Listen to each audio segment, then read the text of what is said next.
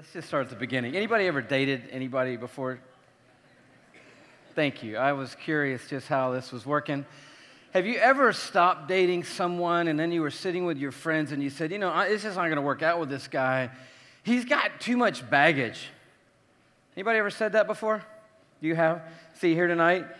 Because we, we work on that. Um, anybody, any, any uh, guys ever felt the same way? Uh, you know, she, she seemed nice and we seemed like we got along, but it turns out she's got way too much baggage. Well, you know, the truth of the matter is we all have a lot of baggage. Okay, we just all get on that same page together tonight. We all have a lot of baggage. In fact, you might add that to your pre date routine when you're calling up the person that you're going to ask out before you go to pick them up. You might just say, How big a car do I need to bring? Okay, well, maybe you need to get a car. Maybe that's what's not working for you. Maybe step one is it's not how big a car do my mom and I need to bring, but you know, how big a car do I need to bring? Because I'm rocking the Ford Fiesta right now. Is that going to work? Or maybe it's the other way around, uh, ladies, and he rolls up and you're like, what's up with the U Haul trailer behind the car? And he's like, Yeah, let me show you. This is fantastic. I just want to let you know I, am bringing a boatload of stuff with me to date number one. But see, of course, that's not the way it works in, in dating relationships because usually at that season of life, we are less aware of the baggage that we have in our world. And if we are aware of it, we're certainly not bringing it to date number one. But the truth of the matter is, and it's going to be interesting tonight for the middle school, high school age folks here, uh, you just absorb tonight for the sort of dating range age people, you'll really get this. The married people and the older people in the house tonight, this is going to make complete sense to you. And it might actually land more on you than it will on a 24 year old wondering if they're going to find someone significant to start a relationship with in their life because all of us come with baggage. It's part of the equation. And typically, we don't know how much baggage we have until we meet that significant person and join our lives to them. And we move our stuff from our house or our apartment or wherever we are and their stuff from, you remember those days? From some of you not yet, but you, those married do from their place. And we join our stuff together. And that's always interesting anyway because it's sort of that first give and take of marriage. Are we really going to have that, you know, chair? Oh, yeah, we're having that chair. That's, that chair stays. That's a non negotiable.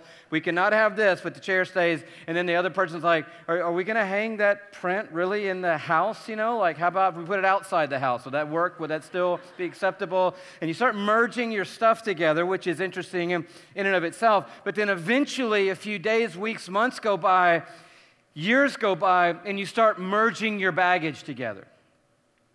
And it's in that moment that all of us start realizing wow, when I came into this relationship, I came into it with a lot more stuff underneath the hood than maybe was advertised on the front end. And I just want you to know tonight that if you feel like you have baggage, you're in good company. If you don't think you have any baggage, well, by, for crying out loud, you come give the rest of this talk. That would be awesome. I will go sit on the front because I have baggage, and I think most of us would be, you know, tuned in enough to say, I do as well. The problem is, what do you do with it? And I brought this chest of drawers because I wanted to give a visual picture tonight of what's going on. And I think a lot of times what we do is we know there might be stuff in the drawers, but we rather just paint the furniture. You know, this, this piece of furniture has been painted. You can tell that when you look inside and look under here. And then we did just a little test over here, and turns out it was dark brown underneath the green and that someone did a fine job, I might say, of antiquing it. And it's got that little on purpose little dark stripe, you know, right here where they sanded the edges or whatever after they painted it. But when you get down to there, it's brown. And then you can see under the brown, there's some original wood down there. And what the culture wants to do is different than what God wants to do tonight. What the culture wants to do is layer up our, our baggage. Because most, a lot of our baggage, I wouldn't say all of it, but a whole lot of our baggage tonight is related to our parents. And a lot of the things that are in the drawers of our lives are related to unresolved issues with our parents. And, you know, I don't know how to weigh it one way or the other, and I don't want to leave anybody out, but a lot of it sort of seems to lend itself towards unresolved issues with our dad. Now, moms be in the, in the mix tonight as well. And you're saying, well, is this a real downer for parents tonight? No, it's not, because we have a lot of good baggage from our parents. Amen. We have a lot of great baggage. How many of you have great baggage from your parents? Anybody just want to say, my parents put some amazing stuff in the trunk, and I am so excited about it. I'm still living with the fruit of some of the great things that my parents passed on to me. But how many of you say, no show of hands here, please, that you got some negative baggage from your parents? And how, thank you anyway. And how many of you would say that you have some unresolved issues related to your parents, particularly maybe your dad? And if you feel that way, you are not alone in this place. And what, what happens in culture is culture just says, hey, if you don't like what's under here, then just keep changing the exterior. If you didn't like the original wood, let's try brown. Oh, the brown's not working? Let's try green and do a little antiquing. Oh, the green's not working? Let's go with blue. Oh, you don't like blue? Fine. We'll just take the whole thing away. Oh, you don't like these? We'll take these off and we'll put new ones of these on there. Oh, you, you want, you know, we'll, we'll keep changing, changing, changing. And you meet people like that. Every time you see them, something's changing, something's changing, something's changing. Maybe it's because they just love things changing, or maybe they're not happy with what's underneath. And so they just keep doing a renovation, another coat of paint, another coat of paint, another coat of paint. I had one of these growing up and it didn't make it all the way to tonight. I wish it had, but my sister and I, we shared a room together and we were really tiny little kids. And in the middle of it, I just remember it looking like this, something as big as this building was this chest of drawers. And it was a five drawer too. And I just thought, that's the biggest thing in creation right there. It was white when we were little. I sort of took it somewhere along the line when stuff got divided out and we all were living on our own. I got a hold of that chest of drawers. I didn't like it white because white wasn't cool. I wanted it chocolate chocolate brown. This was about like in the 80s. Anybody remember how cool that was in the 80s?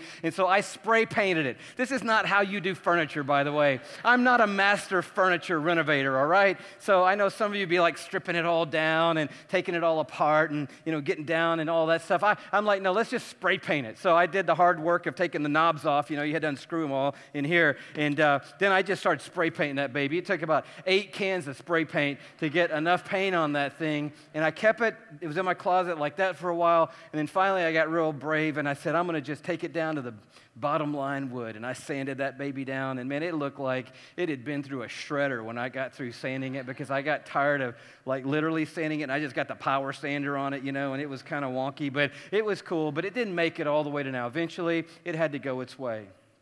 But it was the same picture for me. And that picture, I think, is, a, is the right picture tonight because the choice of just keep doing exterior coating doesn't work.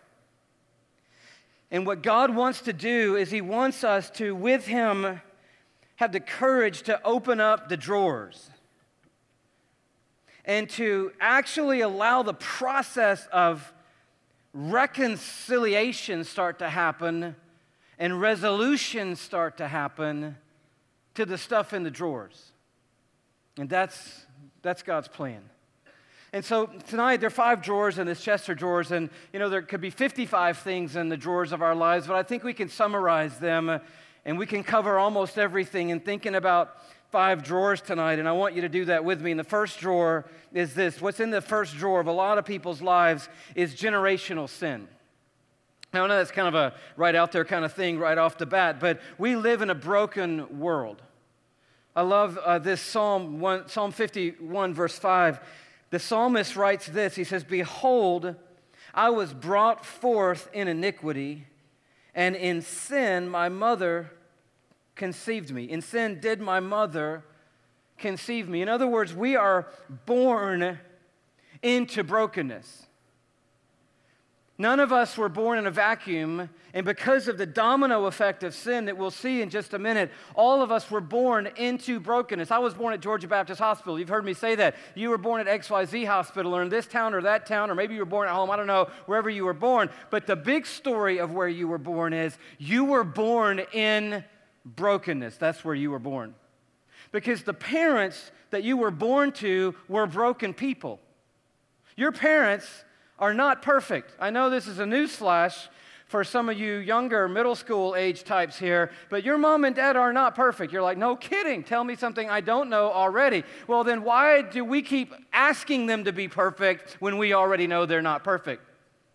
Why did you do that? Why did you say that? I wish you hadn't done this. I wish you'd be more like this. I wish you hadn't, you know, you failed there. You should have done that. We were holding our parents to this like incredibly difficult standard of perfection when we know in our hearts they're not perfect. When we were born, we were born to two imperfect people who were born to four other imperfect people who were born to eight other imperfect people, and all of us are born into brokenness. The psalm writer says, I was brought forth in iniquity. And in sin did my mother conceive me. In other words, we came into an already in motion story of sinfulness and brokenness that started in the garden. We spent two weeks in the garden. And in the garden, we saw God's plan, God's design. We saw man coming on the scene and distrusting the goodness of God. And then we saw brokenness happen, and we also got the preview of rescue and restoration. And that brokenness that started at the beginning is still working its way through humanity. And all of us were born with a propensity to sin, with a nature that wanted to be hostile to the goodness and the glory of God. All of us were born that way. And our parents didn't make us sin. We came out of the womb with that tendency in and of ourselves from the fall and from the brokenness from the very beginning of humanity. But our parents fine tuned our ability to sin because what we did growing up, we watched our parents' brokenness. That's what we did. Now, no one told you that when you were six months old that you're looking at your parents' brokenness, or when you were four years old, or seven years old, or nine years old, or on the family vacation, or that day you came home from school, or sitting around the dinner table night after night after night after night. What you were doing was looking at your parents' goodness and looking at their brokenness, looking at their strengths and looking at their struggles all the time we were watching it and you were learning what was their brokenness. You were learning how they coped with their brokenness. You were learning their mechanisms for how they dealt with their brokenness. And then you developed your own mechanisms for how you dealt with their brokenness. And that was what you and I have done from the very beginning of our time on this planet. And we see that in Scripture when we look into Romans chapter 5. And if you have Scripture, begin reading with me in verse 12. We read the first part of this as we opened our gathering tonight, but look in the middle section beginning in verse 12. This is the domino effect of sin in our lives.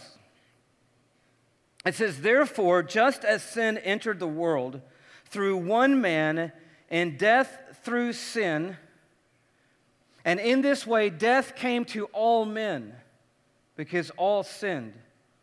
Consequently, just as a result of one trespass was condemnation for all men, so also the result of one act of righteousness was justification that brings life for all men. So that gives you a little, a little uh, foreshadowing that there's hope coming in this message tonight. For just verse 19, as through the disobedience of the one, many were made sinners, so also through the obedience of the one, many will be made righteous. What, what, what, are we reading there? We're reading that what happened in the garden was not an isolated event, but it, it started a chain reaction of events that has worked its way through all of humanity. And our parents came out of their womb, the wombs of their mothers, with brokenness, and we came out of the womb of our mother with their brokenness, and then we watched their brokenness, we lived in their brokenness, we adjusted to their brokenness, we dealt with their brokenness, and in some ways we've become a mirror reflection of the brokenness of the people who we spent the most time with on planet Earth. I, will just give you a couple of examples. If one of your parents was a worrier, Anybody had a worrying parent? You don't have to raise your hand again. We're done raising our hands for the night. Any, I'm just asking rhetorically now. Anybody had a worrying parent? Wasn't that frustrating, especially if you had a neighbor who had a non-worrying parent? You know, you had the parent that was like, okay, we're going bowling, and then all of a sudden your mom just went haywire, like, well, what bowling alley are you going to? And she's online, like, researching it, you know, and looking at the past owners, and have they paid their income taxes, and is there any liens against the property? Have there been any police reports or police actions at the place? And then she's like, well, who are you going with? Well, I'm going with uh, Jenny and some other girls. And she's like, what other girls? I need to know their social security numbers and date of birth. I want to put them in a database and who's driving and where, how are you going to get there and what time are you leaving? And, you know, do you have your bowling ball? Do they disinfect the shoes at this bowling alley? I'm going to call them and check, you know, how often do you disinfect? Do you just spray the stuff kind of on the shoes or really in the shoes? And then they're telling you, you know, when you get there, text me. Uh, when, when you make your first strike, text me because I want to cheer for you and just really encourage you and, you know, make sure you're doing okay. And when you leave, you know, and it's just everything's hyper. Everything's like, everything's jacked up to the heights. You know what I'm talking about? And you're like, we're going bowling. We were going bowling. I'm thinking I might just stay home and have a root canal instead, you know, but we were just to go bowling. And then, you know, she's walking you out to the car. Oh, here comes Jenny now. And she's like checking all the air pressure and the tires, you know, and making sure everything's okay. And, and you're like, come on, mom, we're just going to the bowling alley. So you leave, you text her when you get there, you text her when you leave, you text her on the way home, you tell her everybody in the car is sober, you're in the back seat. Yes, we have all our seatbelts on. Yes, we just stopped at that stop sign. Yes, we did. And then when you get home, she's in the driveway. Oh, you made it home, honey. I'm so glad you made it home. I'm like, I just texted you like three miles ago.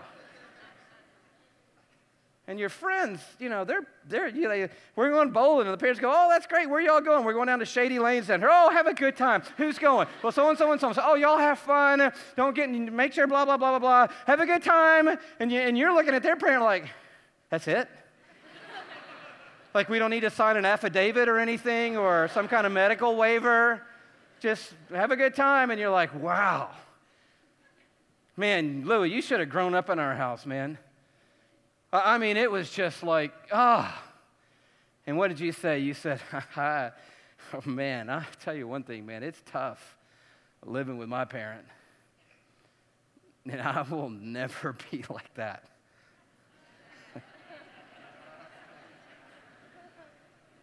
middle school kids are going, that's right.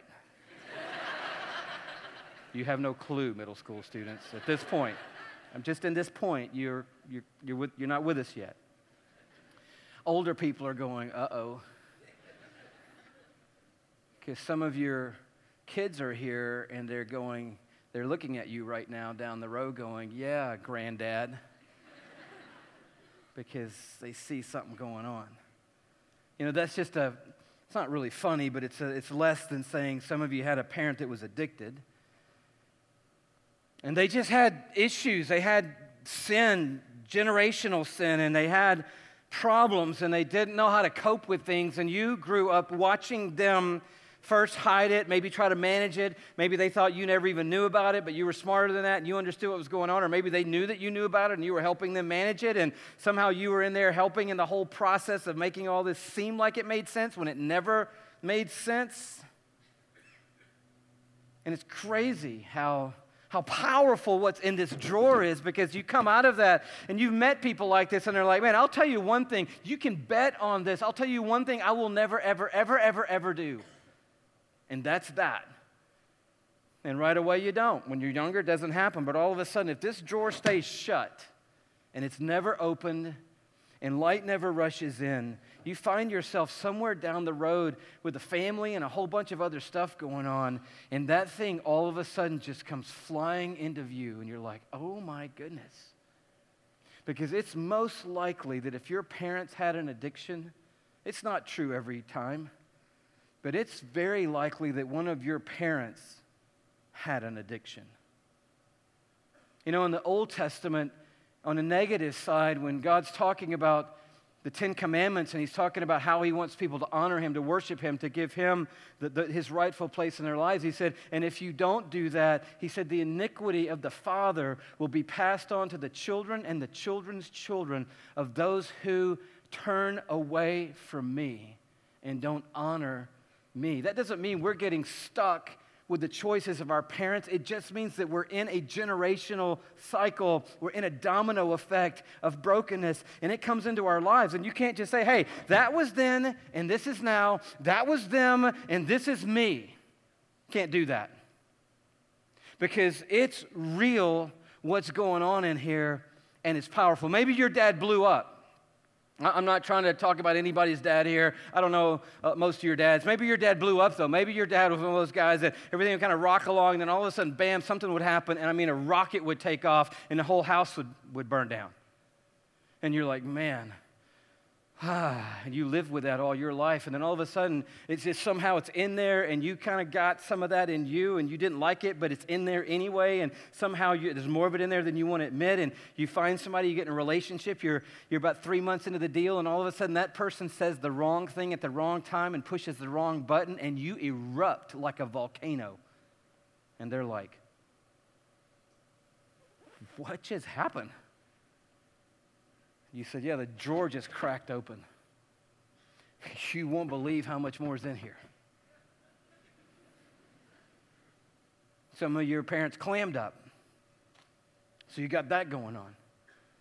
Some of your parents just didn't have positivity. They, they kind of went through life crippled. They, you see a lot of people and they just sort of limp their way through life, or their, their outlook on life is it's never going to go right, it's always going to go wrong. We're never going to come in first, we're always going to come in last. Our family doesn't deserve that, or we don't deserve that, or I don't deserve that, or I'm unworthy. And their unworthiness sort of led your family into this thing of our family just sort of tiptoed through life, and we never had this sense that God was really for us and anything was really going to happen that would demonstrate his power on our behalf. And so instead of confidence being woven into the DNA, sort of crippling got woven into the DNA. And as much as you hated it, you said, Man, I hate that. I hate that about my mom. I hate that about my dad. I hate that they did this or acted that way or lived like that. But what you missed was that DNA is a powerful thing.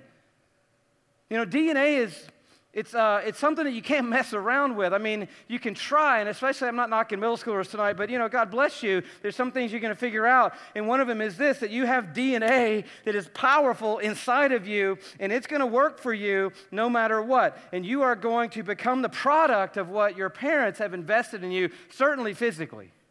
And some of your other traits are going to happen as well. And we say this all the time. You can keep reading 17 magazine all you want to, but unless one of your parents is in there, it is not going to work out for you.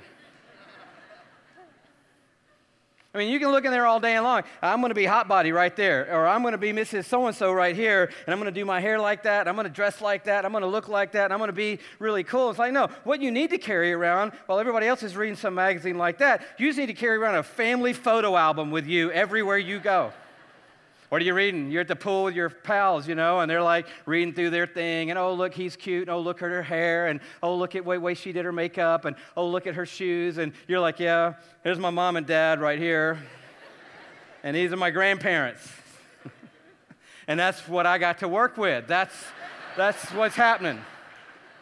That's what's happening. That's DNA. And DNA is powerful. And we get that part of it, but there's a spiritual DNA because we're in the domino effect of the garden. And that one man's sin, Adam's sin, has trickled down and has brought death to every single person in the line.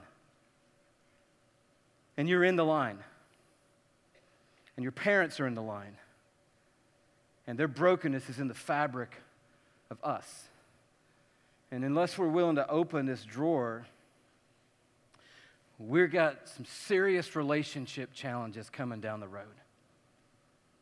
Uh, the second one of these drawers is, is called abandonment. Abandon happens when these very hard words come into our lives, and they're the words divorce or distance or disinterest. I mean, abandon can come through death too, but normally, normally that's not the choice of the person who died. And so we wrestle with that on a different level in life. But these are choices that were made willfully and knowingly by someone who claimed that they loved you.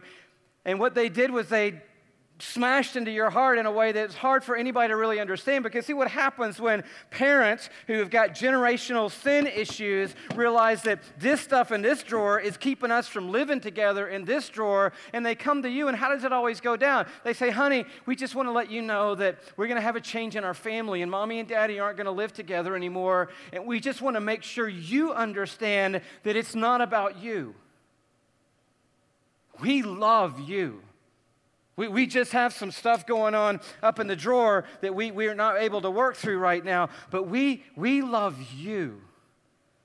And you are so precious to us, and you are so important to us, and we value you so much. And, and at the end of the day, it's funny how that always gets, you know, translated into the heart of the little person in the equation who what they're hearing is, it's, this is all my fault. I'm defective in some way. Something isn't working right. And they said they loved me and they told me how valuable I was. But I think, isn't it true that what rises up in the heart is if I'm so valuable to everybody, then why aren't we living in the same house? Because that's what's valuable to me. And there's layers of that for all of us. I mean, your, your dad can be right smack in the house and be a million miles away. Can be so disconnected from the things you love, the things you dream about, the things you're passionate about. Can just be so isolated from you, living under the same roof. Or he can be a thousand miles away, and all the while he keeps sending you that message I love you, you know I love you. And what you're hearing is, yeah, you're a thousand miles away from me. And what I feel whether I want to say it or not, is abandon. And abandon, you know, I, it, these things are not cut and dried. But abandon typically works itself out on one of two ends of the spectrum. One end is just an unhealthy sense of attachment. When we do find somebody who will value us and love us and connect to us, we just latch onto them with, you know, just an overabundance of, I need your acceptance in my life. And you've seen that with people that you've either become friends with or you've approached, or all of a sudden you start a relationship with somebody and you were just like, hey, I like you and I like hanging out. And they were like, okay, whoo, good. And you know, like two or three weeks later, you were like, Excuse me, could you please just kind of pry your arms off of me just for a second? And they're like, No, because you are the first person who's come along in a while that's speaking into this hunger that I've got in here for somebody to attach to me. And so I'm going to attach to you. I'm telling you, if that happens in a relationship, it's just all downhill from the beginning because nobody can give you that. And the other end of it, of course, is down on the other end of the spectrum, and that's when we get to that place where we're like, hey, this happened to me once, but it's never happening to me again. Therefore, I'm just putting up the walls. And we may go down to the end of an aisle, and I may say I do, but at that point, I'm just going to be like a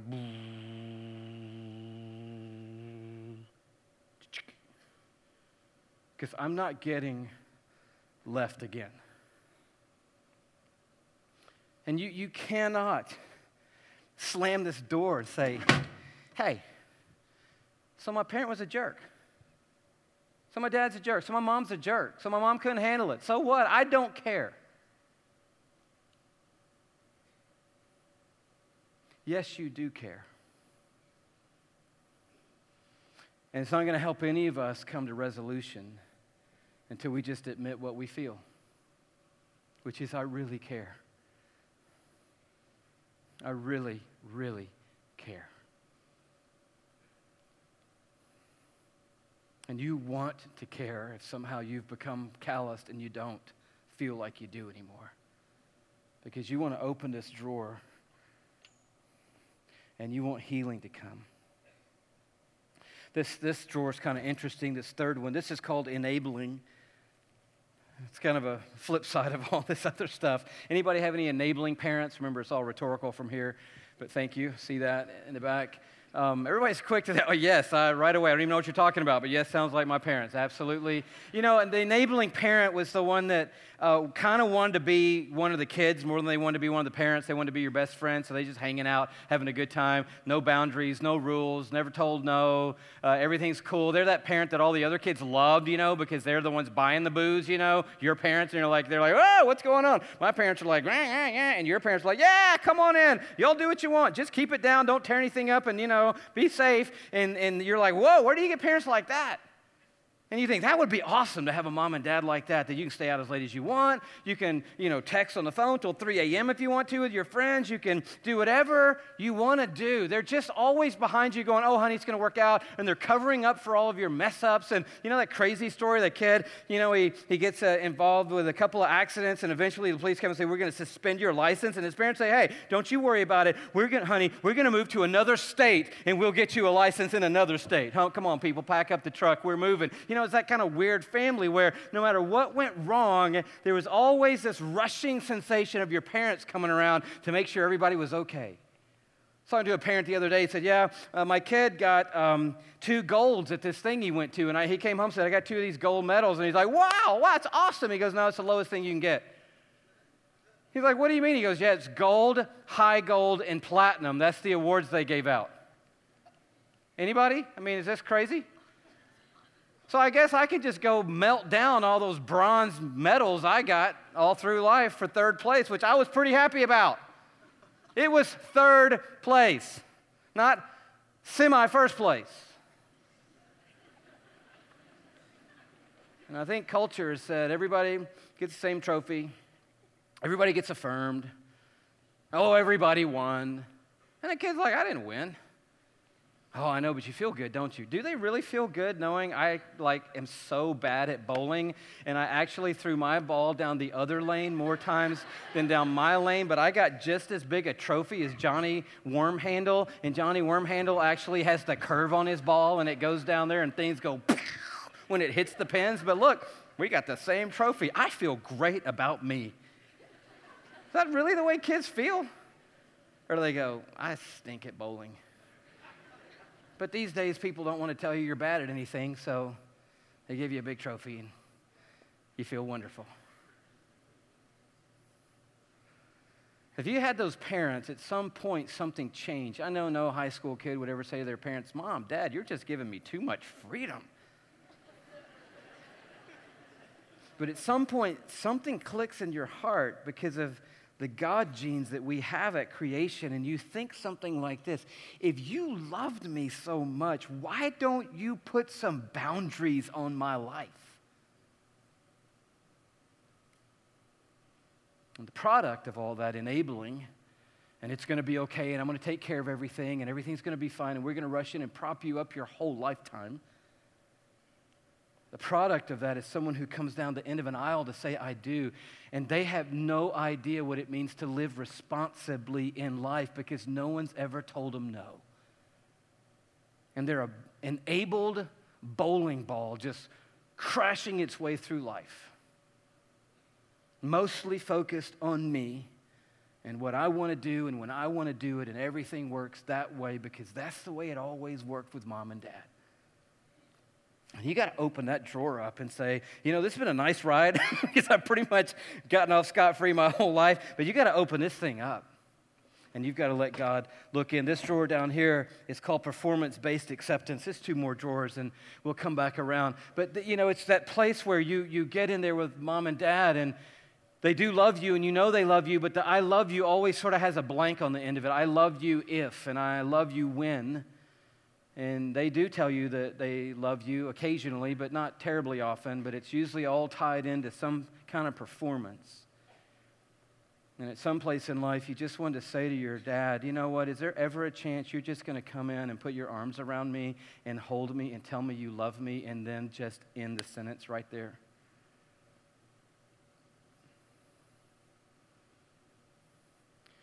And if that drawer for you, of called performance based acceptance, is is full of stuff from your past, then you know you're, you're on a collision course with somebody else. And you've got to ask God to open up that drawer and to do the things that He wants to do in your heart. And in this last drawer down at the bottom is a, it's a hard one. And in that drawer is abuse. And none of us want to open that drawer.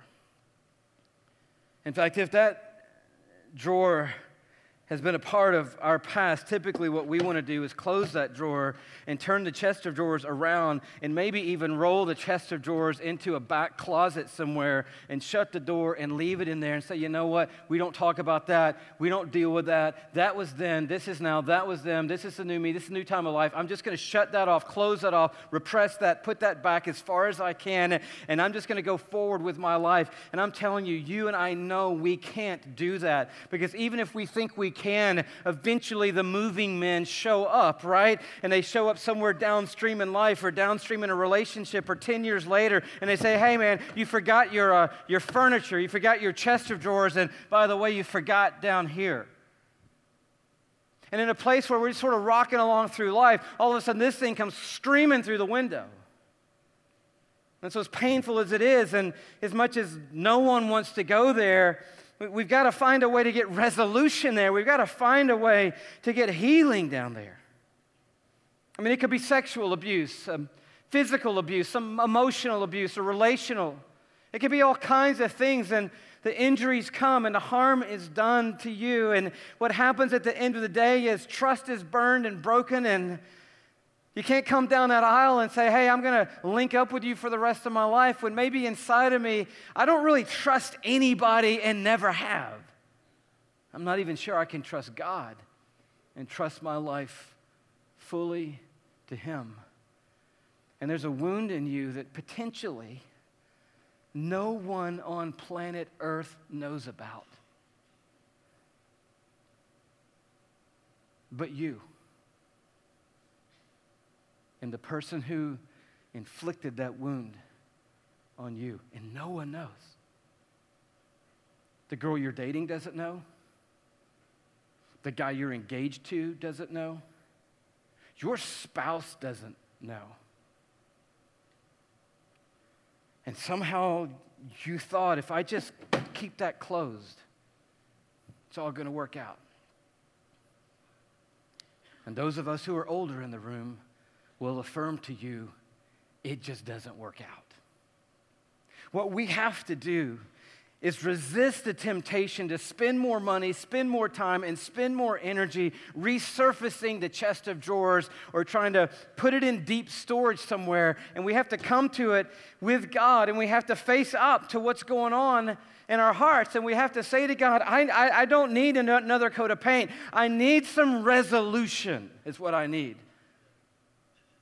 And then God says, Well, I can help you with that, and I can bring resolution to you. The way resolution comes to you and me, it's not simple, but this is the way that resolution comes it comes with Christ, and it comes at the cross.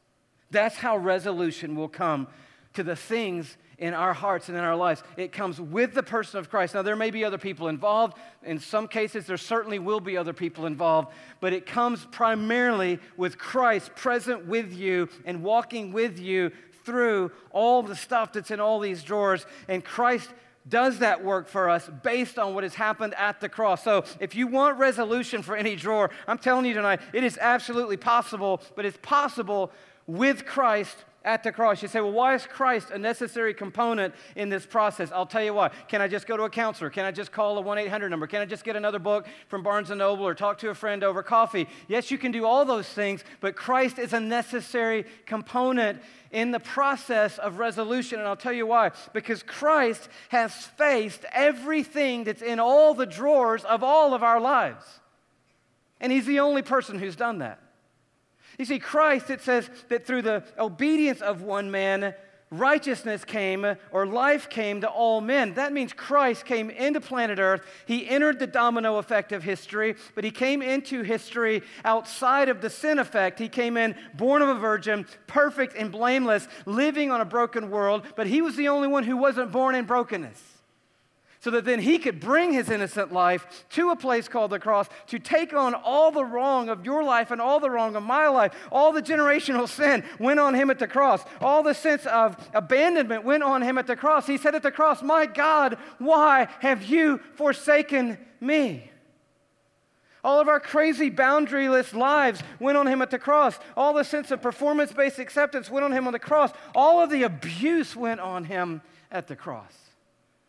And he understands.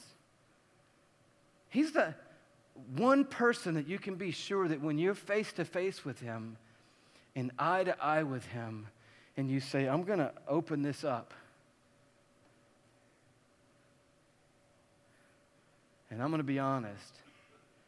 And he's going to look right back at you and go, I understand what you're talking about.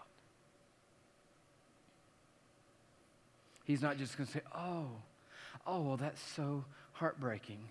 Oh, I'm so sorry to hear that. Oh, thank you for sharing that with me. And all the other well meaning things that we all say, and with a good heart. But he's going to look right at you and he's going to say, I get it. I understand. Because, see, I have faced up to everything that's in here. I have had everything in every drawer dumped on my life. If there ever was a victim in life, I was the victim. If anyone can choose to be a victim, then he chose to put himself in a place where he then could be condemned for us.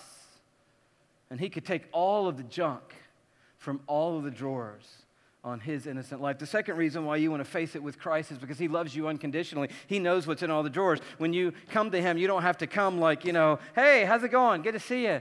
You all right? I, would love to follow you and worship you, and I'd be, love to be with you in life. And he's like, Well, what's that? Oh, it's nothing, you know, just a little piece of furniture here. Anyway, I just want to let you know you can count on me. And he's like, Well, what's this? And you're like, Well, it's Chester George. He goes, I know, turn it around. And you're like, Well, yeah, and the cool handles are nice, aren't they? Isn't that great? And he's like, No, listen, I know everything in every drawer. And I love you unconditionally right where you are. John, 1 John 4 says it this way beginning in verse 7. It says, Dear friends, let us love one another, for love comes from God. Listen to this everyone who loves has been born of God and knows God. Whoever does not love does not know God, because God is love. And this is how God showed his love among us. He sent his one and only Son into the world that we might live through him. This is love, not that we loved God, but that He loved us and sent His Son as the atoning sacrifice for our sins. Dear friends, since God so loved us, we also ought to love one another. So, what the beauty of the gospel is, is that we didn't get it all together and come and love God, but God came to us when we had it all apart and he loved us anyway by giving the best he could give for us. You want to come with Christ because he's faced it all, because he loves us unconditionally. And you want to come with Christ because he's the same yesterday, today, and forever. Back in all this world, he was there. So when you go and sit down with someone, and I'm not saying you shouldn't do this, but if you go and sit down with someone who's going to help you, they might ask you, Well, tell me about your childhood. Well, tell me about your past. Well, tell me about your parents. Well, tell me what it was like when you were in school. Well, tell me what happened when this happened. Well, tell me how you felt when this went down. Well, tell me what emotions you were experiencing. Well, tell me what you, you know, blah, blah, blah. And, and all that's fantastic, but that's because they weren't there. Well, amazing that you can start this journey with Christ, who is the same yesterday, the same today, and the same forever. And he goes, Hey, I understand you. I was there when you were born, and I know you. And I know the brokenness you were in. I know. You don't have to explain it to me. And I'm here right now in the present with all my power, right in this moment, committed to you in this moment. And I'm just the same in the future, so you can count on me. I will still be me in the future as we walk into newness and we walk into life together. You can count on me. I understand you. I am here for you, and I will always be with you. So we come with Christ and we say, okay, Christ, start opening up these drawers with us. Jesus, start helping me come to terms with these drawers. And he says, I can do that. But here's where we do it we do it at the cross. The way you find resolution is with Christ at the cross. At the cross, something was exchanged, something powerful was exchanged, and it was so powerful what was exchanged, it allows us to make peace with our past. We read Romans 5, the middle section, but look at the end, if you will, beginning in verse 17.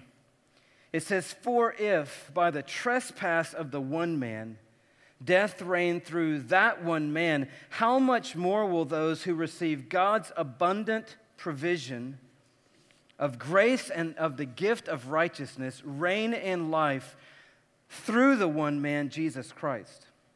Consequently, just as the result of one trespass was condemnation for all men, so also the result of one act of righteousness was justification that brings life for all men. For just as through the disobedience of the one man the many were made sinners, so also through the obedience of the one man the many will be made righteous. So, what does that say? It says, Christ died for what I've done. That's the beauty of the gospel, right? It's not good to bad, it's dead to alive. And when I was dead, Christ died for me. And through his one act of obedience, Righteousness came to me, meaning forgiveness came to me. My sin debt was paid. A whole new start was given to me in that moment. And here's the powerful thing because peace with our past begins with a word called forgiveness. And it starts with me coming to the cross and going, Unbelievable. One man disobeyed, and death through sin came to me, but Christ obeyed, and by his obedience, righteousness from God, meaning forgiveness and grace and love and mercy and, and, and a whole new life came to me from God. I am forgiven by God. And then at that point, you just want to go, Hallelujah, I'm forgiven by God. And it's a huge revelation when that happens. And then soon after that, you go, Oh, wait a minute. At the cross, I was forgiven. And at the cross, you were forgiven.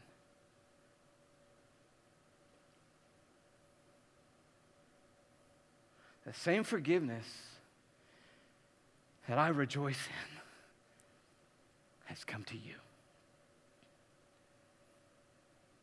Therefore, by the grace of God and on the basis of the cross, I choose to forgive you.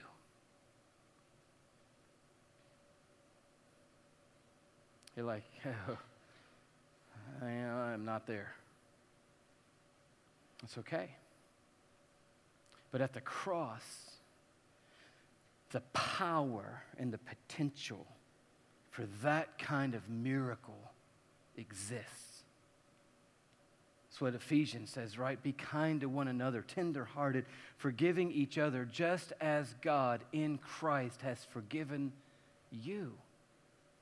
It's realizing that, you know, that voice in the back of our head, if I, if I forgive them, I'm just going to excuse them. Oh, no, you're not excusing them because there's a big cross right between you and them where Christ paid for it all. Nothing got excused, it all got exposed, and it all got paid for and condemned in Christ. So there is no excusing anybody. And for you to forgive them just frees you from them. And then you step back and say, God, I forgive them because you forgave me and you forgave them. So based on that, I forgive them. And now I'm going to let you do all the judging and I'm going to let you work everything else out.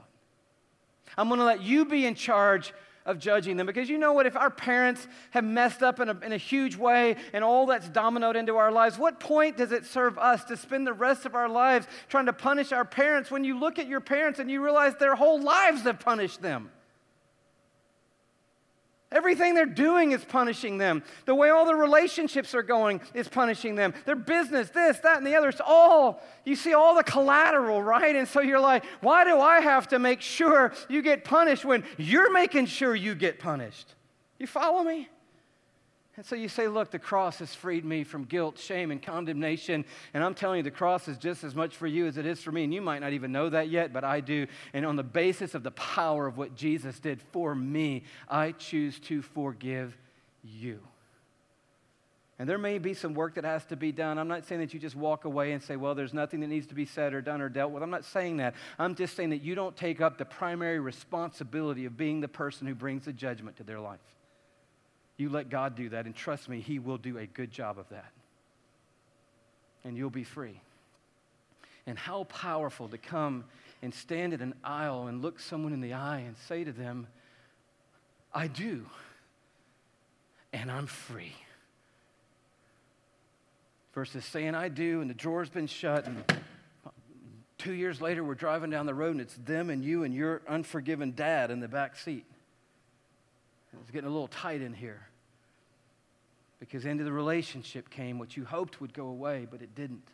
Because it never works that way. And through the cross with Christ, we can make peace with the past. And then, lastly, tonight, to close with this, we get a new pattern for our lives. I love that. We get new DNA. Amen. So, yeah, we got mom and dad in us. I got Louis Floyd Giglio Jr. and me. Come on.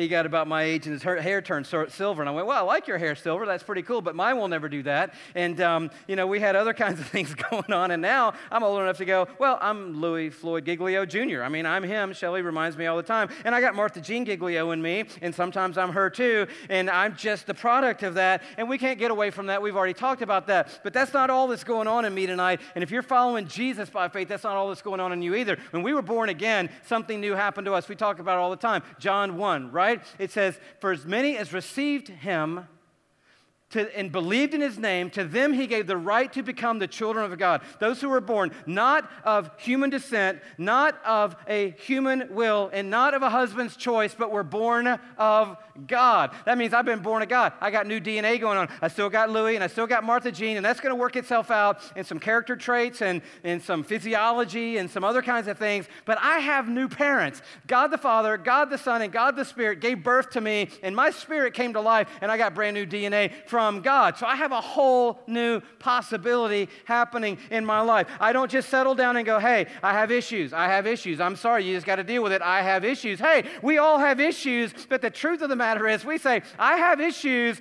but Christ has come and the cross has come. And when the cross came, something changed in me. The curse was broken. And when Christ was raised from the dead, he gave life to men and he gave me new life, and I've got new DNA. Christ comes and he says, Hey, hey, here's what's going on. He takes all the mess of our lives, as messy as it is,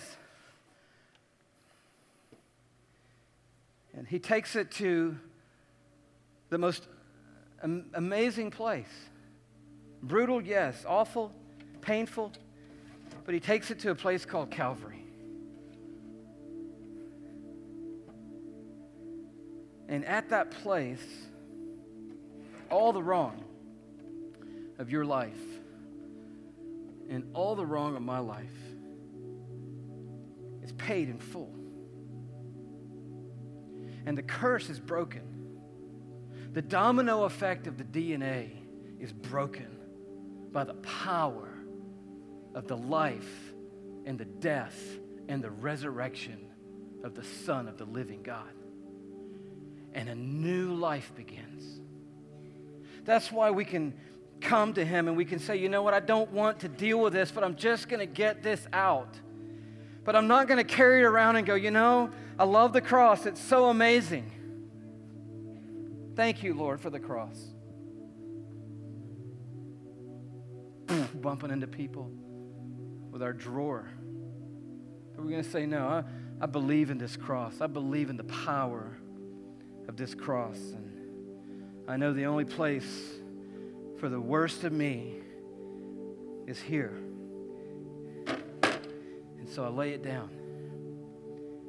And I bring it to this place and I say, This is true of me.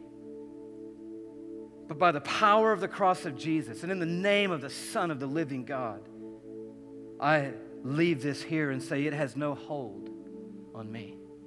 I have new genes and new DNA pulsing through my life.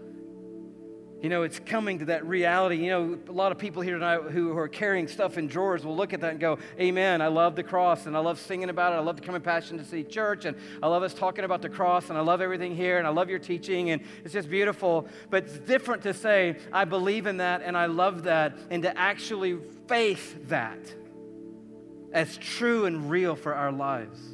It's the difference between you saying, Louis, I know how to get to Piedmont Park. You don't have to tell me I know how to get there. I say, Well, I don't care if you know how to get there. Have you been there? Have you been to Piedmont Park? And you're like, No, I've really never been to Piedmont Park, but I know how to get there. And I'm saying it's a difference between saying, I know the cross, I know where it is, I know what it is, and I know what Christ did, and saying, Have you been there?